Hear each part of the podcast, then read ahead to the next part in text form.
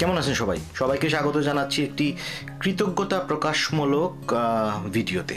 সবসময় এরকম একটা কৃতজ্ঞতা প্রকাশমূলক লেখা আমি লিখে থাকি। এবার ভাবলাম যে লিখব না, কথা বলব। আজ এই ভিডিওটা যখন করছি, এটা হলো দুপুর। এখন হলো দুপুর একটা বাজে, আজ হলো পঁচিশে নভেম্বর। এই কৃতজ্ঞতা প্রকাশটা হলো তেইশে নভেম্বরের জন্য। তেইশে নভেম্বর কি হয়েছিল? তেইশে নভেম্বর এই পৃথিবীতে একজন মহান ব্যক্তিত্বের আগমন ঘটেছিল মহান মানুষের আগমন ঘটেছিল তার সেই আগমন উপলক্ষে তাকে বিস্তর মানুষ গালাগালি করে থাকেন, তাকে শুভকামনা জানিয়ে থাকেন। তো সবাইকে আসলে কৃতজ্ঞতা জানানো দরকার। জন্মদিন নিয়ে পৃথিবীর সকল মনীষী বড় বড় বাণী দিয়ে গিয়েছেন এবং আগামী পৃথিবীতে যত মনীষী আসবেন, সবাই এই বিষয়ে তাদের বাণী, বক্তব্য, তাদের দর্শন প্রচার করবেন। যারা এতদিন বাণী দিয়েছেন, আপনারা সবাই সেই সব বাণী একবার দেখে নেবেন যদি আপনাদের সময় থাকে এবং যারা আগামী পৃথিবীতে বেঁচে থাকবেন, তারা আগামী পৃথিবীতে এই বিষয়গুলোর জ্ঞান আহরণ করবেন। আমি মাঝখান থেকে উল্টাপাল্টা বলে আপনাদের জ্ঞান আহরণে ব্যাঘাত ঘটাতে চাচ্ছি না। এই ভিডিওতে আপনারা যারা দেখছেন আমাকে, তারা একটা বিশাল মাংস খণ্ড দেখতে পাচ্ছেন। তাদের সদয় অবগতির জন্য জানাচ্ছি যে, আমি আসলে ঠিক ততটা মাংসখণ্ড হয়ে উঠতে পারিনি যতটা এই মুহূর্তে আপনারা দেখছেন। এই মুহূর্তে এই- এইরকম নাদুস নদুস দেখতে পারার পেছনে প্রধান যে কারণ সেটা হলো ফ্রেমিং বা কি বলে ফ্রেমিংই তো বলে হ্যাঁ। আমি যে বাড়িতে থাকি, এই বাড়িকে আমি পাখি বাড়ি বলে থাকি। খুবই ছোটোখাটো একটা বাড়ি। এই বাড়িতে ভালো কোনো কি বলে, জায়গা নাই যেখানে দাঁড়িয়ে ভিডিও করা যায়। অনেক কষ্টে একটা সেলফি তোলার জায়গা আমরা বের করতে পেরেছি, কিন্তু ভিডিও করার মতো জায়গা পাওয়া যায়নি। তো আমাকে যদি একটু পেছনে এই এই এই এইভাবে গিয়ে দাঁড়াতে হয় আর একটু পেছন দেখেন, আমার চেহারা একটু ছোট হয়ে গিয়েছে এখন কিন্তু। তো এরকম যদি যেতে হয়, তাহলে বাম পাশে অথবা ডান পাশে, আমি জানি না ভিডিওতে বাম কোনটা, ডান কোনটা দেখাবে, তো দুপাশ থেকে আমাদের সাংসারিক যে ব্যাপার স্যাপার ভেসে ওঠে সেটা সম্ভবত যারা দেখবেন, তাদের জন্য সুখকর কিছু হবে না। কিছুদিন ধরে আমি এই ফেসবুক বা এরকম বিষয় আশয় থেকে দূরে আছি। এখন কি হয়? যারা যত বেশি অ্যাক্টিভ থাকেন, যাদের উপস্থিতি যত বেশি, তাদের সাথেই তো মানুষের যোগাযোগটা থাকে। আমার এই অনুপস্থিতির সময়েও যারা এভাবে আমাকে মনে করলেন তাদের প্রতি কৃতজ্ঞতা না জানানোটা অন্যায় হবে। সেই জন্যই আসলে আমি কৃতজ্ঞতা জানানোর মতো একটা পোশাকি ব্যাপারে চলে আসলাম। আমাদের একজন দিদি আছেন, আমাদের একজন আপা আছেন। কেউ তাকে আপা বলেন, কেউ তাকে দিদি বলেন, আমি দুটোই বলি। তিনি আমাকে খুবই স্নেহ করেন। নীলুদি তার টেলিভিশনের কথা লিখেছেন। আমি একটা স্মৃতিভোগ মানুষ, মোটামুটি নিজেও স্মৃতির ভেতরেই সবসময় বসবাস করি। তারপর সেটা পড়েই আমি যেটা করলাম যে আমি আমাদের টিভিটা খুঁজতে শুরু করলাম, আমাদের প্রথম টিভি। আমি আজকে আমার টিভির গল্প করব। এটা সম্ভবত একটু লম্বা ভিডিও হবে, যাদের শোনার আগ্রহ আছে তারা শুনতে পারেন অথবা এখনই এটা বন্ধ করে দিতে পারেন। আমার কৃতজ্ঞতা আপনারা জানবেন। আপনাদের প্রতি আমার কৃতজ্ঞতা জানানো শেষ হয়ে গেছে। এখন যথারীতি আমি আমার নিজের গল্প করব। আমাদের প্রথম টিভি কেনা হয়েছিল সম্ভবত পঁচাশি, ছিয়াশি এরকম একটা সময়। আম্মাকে জিজ্ঞেস করলে নির্দিষ্ট তারিখটা জানা যাবে। তবে আমার যদ্দূর মনে হয় সেটা ছিয়াশি সাল। আমরা তখন ছিলাম জগন্নাথপুরে। জগন্নাথপুর হলো সুনামগঞ্জের একটা তখনকার সময়ের একটা প্রত্যন্ত উপজেলা, যেখানে যাবার জন্য শুকনো মৌসুমে বা শীতের মৌসুমে কমপক্ষে চার থেকে পাঁচ মাইল হাঁটতে হতো। আর বর্ষাকালে নৌকা দিয়ে যাওয়া যেত। ভবের বাজার বলা একটা জায়গা আছে, সেই জায়গা পর্যন্ত গাড়ি যেত। আপনারা বিশ্বনাথের নাম শুনে থাকবেন অনেকেই সিলেটের। সেই বিশ্বনাথের উপর দিয়ে গাড়ি যেত ভবের বাজারে। সেখানে আমরা নামতাম, নেমে নৌকায় চড়তাম। চমৎকার সেসব নৌকা ছিল এবং ভ্রমণটা খুবই আনন্দময় হতো। সেটা ছিল শীতের সময়, ছিয়াশি, হয়তো পঁচাশি অথবা ছিয়াশি সালের কোনো এক শীতের সময়ে।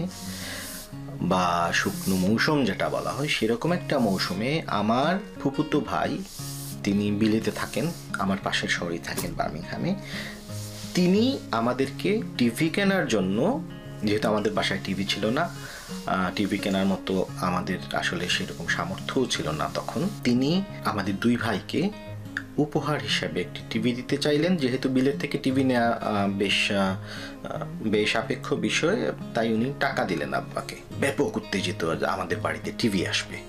আমাদের বাড়ি ছিল আমার বাবা পোস্টমাস্টার ছিলেন, অনেকেই জানেন যারা আমার টুকটাক লেখালেখি যেগুলো পড়েছেন। তো পোস্ট অফিস উপজেলা পোস্ট অফিসগুলো থাকে থানার পাশাপাশি। থানার ভেতরেই বলা চলে। দূর থেকে বোঝা যায় না যে থানা কোনটা আর পোস্ট অফিস কোনটা। কাছে আসলে দেখা যায় যে এক কোনা একটা পোস্ট অফিস আছে। আব্বা ছিলেন জগন্নাথপুরের উপজেলা পোস্টমাস্টার। তো আশেপাশে ওসি সাহেবের বাড়ি, দারোগা সাহেবদের বাড়ি বা এমনিতে পুলিশ কনস্টেবল যাদের, তাদের সাথেই তো খুব স্বাভাবিক একই এলাকা, একই এরিয়ার ভেতরে থাকা। যেহেতু তাদের সাথেই আমাদের সম্পর্ক বেশি। অথবা অন্যান্য সরকারি কর্মকর্তা, কর্মচারী যারা উপজেলা কমপ্লেক্সে থাকেন তাদের সাথেই তো আমাদের যাওয়া আসা বেশিরভাগ সময় হতো।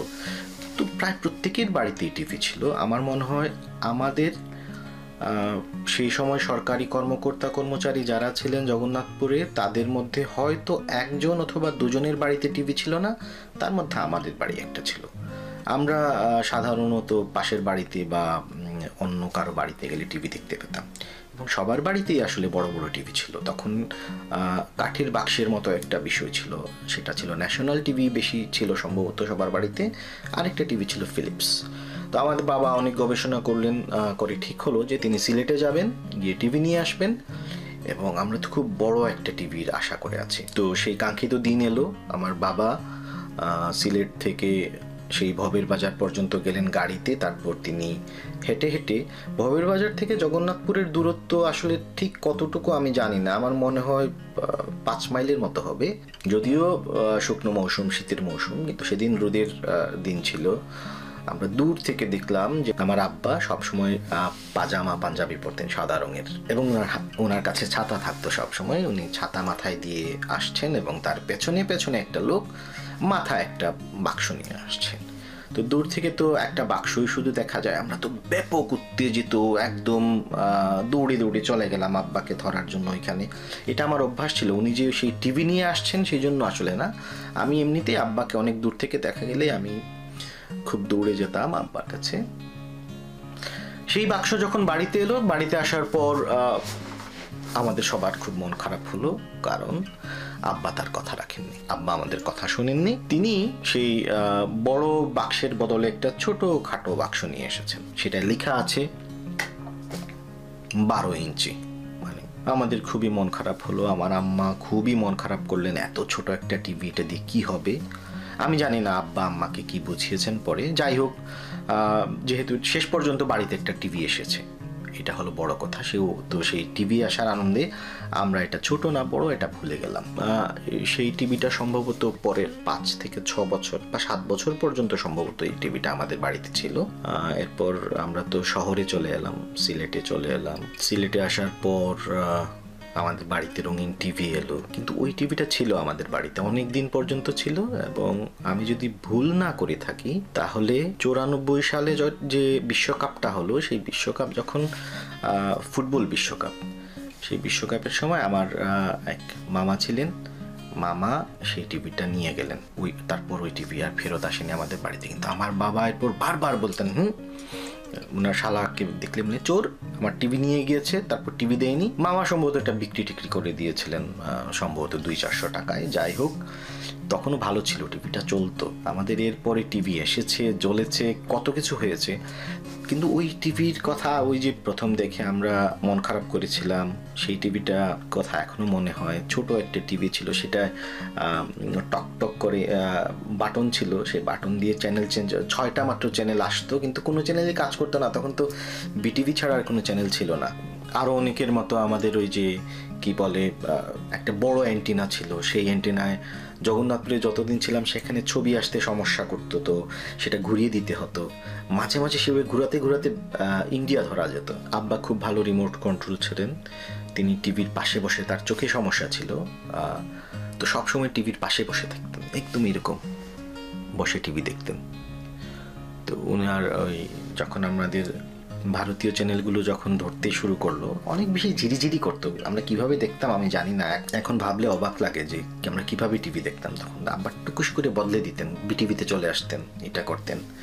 আব্বার আরেকটা অভ্যাস ছিল যে নাটক অথবা সিনেমা হলে নাটক শেষ হলো যখন আর কেউ দেখতে চায় কি না এসব কখনো তিনি কেয়ার করতেন না। উনি টুকুস করে টিভিটা বন্ধ করে দিতেন।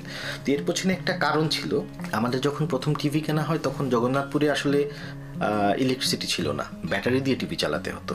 সেই ব্যাটারির আরেক কাহিনী। বিশাল একটা ব্যাটারি, এত বড় সাইজের একটা ব্যাটারি, যা আমার মাথার মতো পাঁচ ছটা মাথাওয়াল সমান সাইজ এই সাইজের একটা ব্যাটারি ছিল। আমাদের দুটো ব্যাটারি ছিল, একটা ছিল। দুটো না, আসলে আমাদের একটা ব্যাটারি ছিল, কিন্তু সিস্টেমটা এরকম ছিল, একটা ব্যাটারি যখন ওই চার্জ দেওয়ার যে দোকান, সেই দোকানে দিলে ওরা ওদের কাছ থেকে একটা ব্যাটারি দিয়ে দিত, সেটা দিয়ে আমরা টিভি দেখতাম। আর আমাদেরটা যখন আবার চার্জ হয়ে যেত, একটা নির্দিষ্ট সময় ছিল, সম্ভবত সকালে যদি দেয়া হতো, তাহলে বিকালে আনা যেত এরকম। তো যেদিন সকালে ব্যাটারি দেওয়া হতো, সেদিন আর ওই বদলা ব্যাটারি যেটা, সেটা আনা হতো না। কারণ তখন তো বিটিভির তার অনুষ্ঠান শুরু করতো পাঁচটা বাজলে। তো আরজু ভাই ছিলেন আর সোনামদি ভাই ছিলেন আমাদের। আরজু ভাই, সোনামদি ভাই ওনাদেরই দায়িত্ব ছিল ব্যাটারি নিয়ে আসার। নিজ দায়িত্বে ওনারা ব্যাটারি নিয়ে যেতেন দোকানে, আবার সেটা নিয়েও আসতেন। আর টিভি দেখতেন আমাদের চেয়ে বেশি ওনারা তখন সম্ভবত শনিবার রাতে সিনেমা দেখা, অথবা বৃহস্পতিবার রাতে, আমি ভুলে গেছি ঠিক কী বারে সিনেমা দেখানো হতো, বাংলা সিনেমা। তো বাংলা সিনেমা ছিল একটা উৎসবের মতো বিষয়, অনেকেই আসতেন। এমনকি যে বাস, বাড়িগুলোতে টিভি আছে সেই বাড়ি থেকেও লোকজন আসতেন, কারণ এখানে আসর বসে করে সিনেমা দেখা হতো। আমার বাবা খুবই আসর জমানো লোক ছিলেন, তিনি পছন্দ করতেন। মানুষজন আসলে গল্প, সল্প এসব পছন্দ করতেন। ওনার বন্ধু বান্ধব যারা ছিলেন, তাদের কেউ কেউ আসতেন। আর সোনামদি ভাই থাকতেন তিনি বাংলা সিনেমা দেখার জন্য একদম তিনি মিশে যেতে পারতেন একদম টিভির ভেতরে ঢুকে যায় ঢুকে যায় একটা অবস্থা। আরজু ভাই আমাদের মতোই আমাদের সাথেই বেশি সময় বেশিরভাগ সময় আর, খেলাধুলা করতেন। তো উনিও পছন্দ করতেন নাটক বা এরকম। তখন ধারাবাহিক নাটক হতো একটা নাটকের নাম ছিল সুক্তারা। উনি ছিলেন এই ধারাবাহিক নাটকগুলোর জন্য পাগল। অনেক কথা বললাম টিভির গল্প শেষ হলো। এতক্ষণ পর্যন্ত যারা দেখলেন তাদেরকে বকবক সহ্য করার জন্য ধন্যবাদ জানাচ্ছি। ভালো থাকবেন সবাই সবার জন্য শুভকামনা।